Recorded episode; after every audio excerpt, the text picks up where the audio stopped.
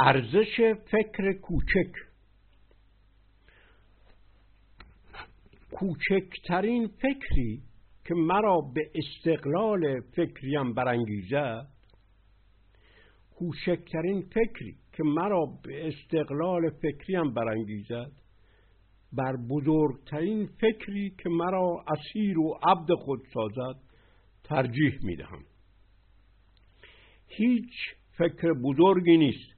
که از ما عبودیت و اسارت نطلبد.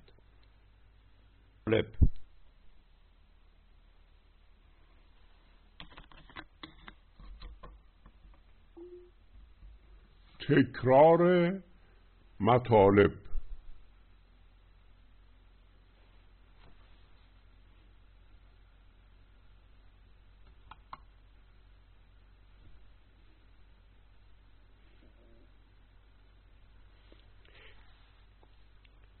وقتی سراسر مطالب یک کتاب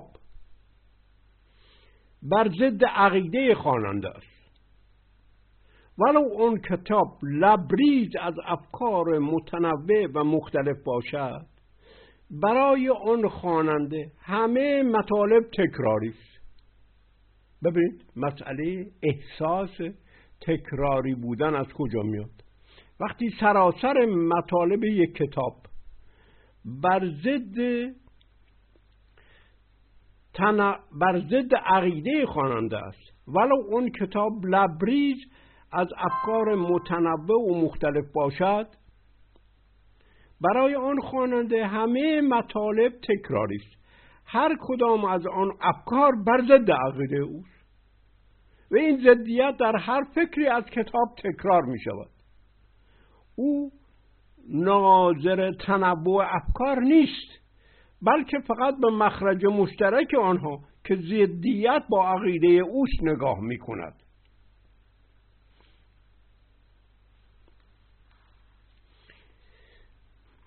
چگونه انسان فاقد نیروی شکورزی می شود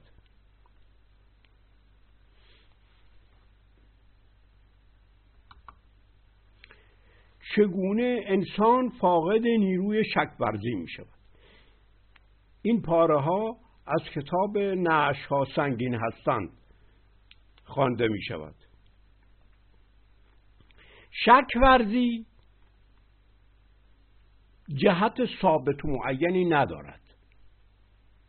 شک ورزی همیشه به سوی جهت می‌گیرد که فکری سنگ می شود یعنی منجمد می شود.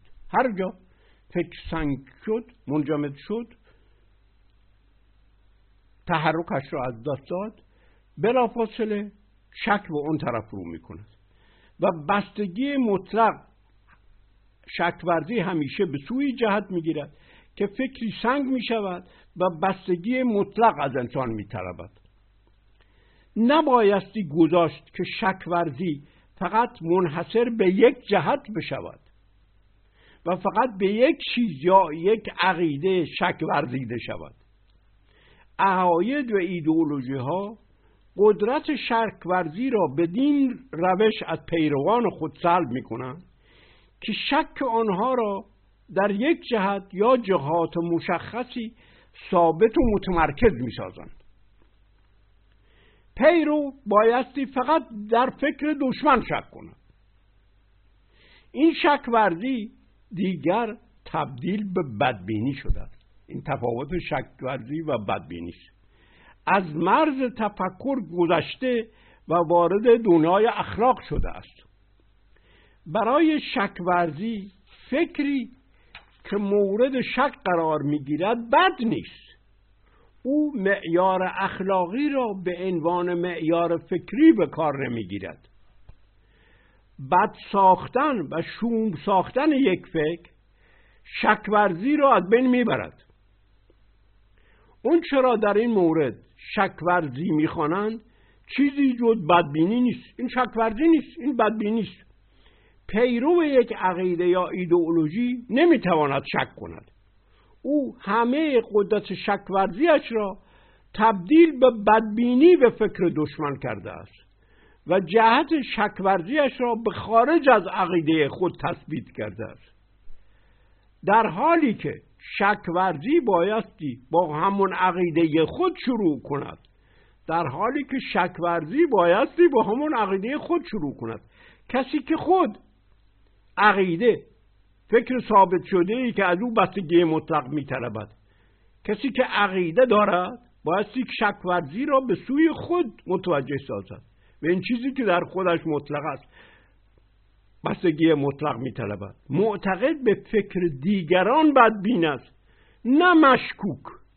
منحرف ساختن شک از عقیده خود منحرف ساختن شک از عقیده خود سبب محض شدن شک و بدبینی میگردد.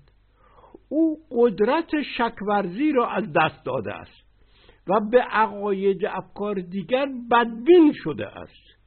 از این رو نیز نمی‌تواند درباره افکار و عقاید دیگر بیاندیشد چون در افکار و عقاید دیگر نمی‌تواند شک بکند.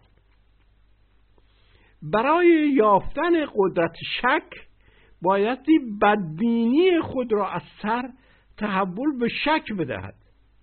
تا بدبینی از بین نرود شک پیدا نخواهد شد. شک ورزی میان فکر دیگری و فکر خود تفاوت نمی‌گذارد. فکر دشمن و فکر دوست برای او وجود ندارد. در تفکر نگاه نمی کند این فکر از دوست است یا از دشمن است. در موقع شک کردن هر دو برای شکیست هر فکری که سنگ می شود منجمد می شود و بستگی مطلق از انسان می طلبد و می‌خواهد حرکت و آزادی انسان و اندیشه را به خطر اندازد بایستی مورد شک قرار گیرد. حک فکری که سنگ می شود و بستگی مطلق از انسان می طلبد و می‌خواهد حرکت و آزادی انسان و اندیشه را به خطر اندازد بایستی مورد شک قرار گیرد.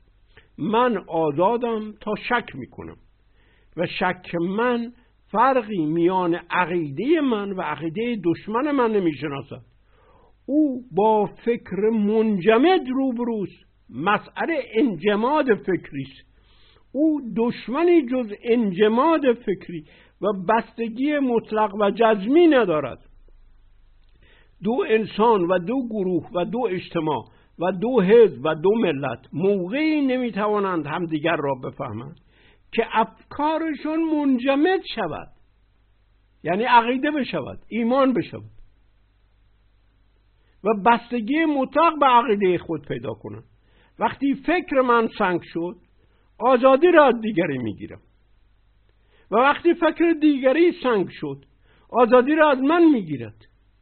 من با شک و عقیده خود به دیگری آزادی می‌دهم و با ایمان و عقیده خود آزادی را از دیگری می‌گیرم. من با شک و عقیده خود به دیگری آزادی می‌دهم و با ایمان و عقیده خود آزادی را از دیگری می‌گیرم. این یکی از پاره های کتاب نعش ها سنگین هستند که منوشهر جمالی نوشته است و در پاریس چاپ و منتشر شد.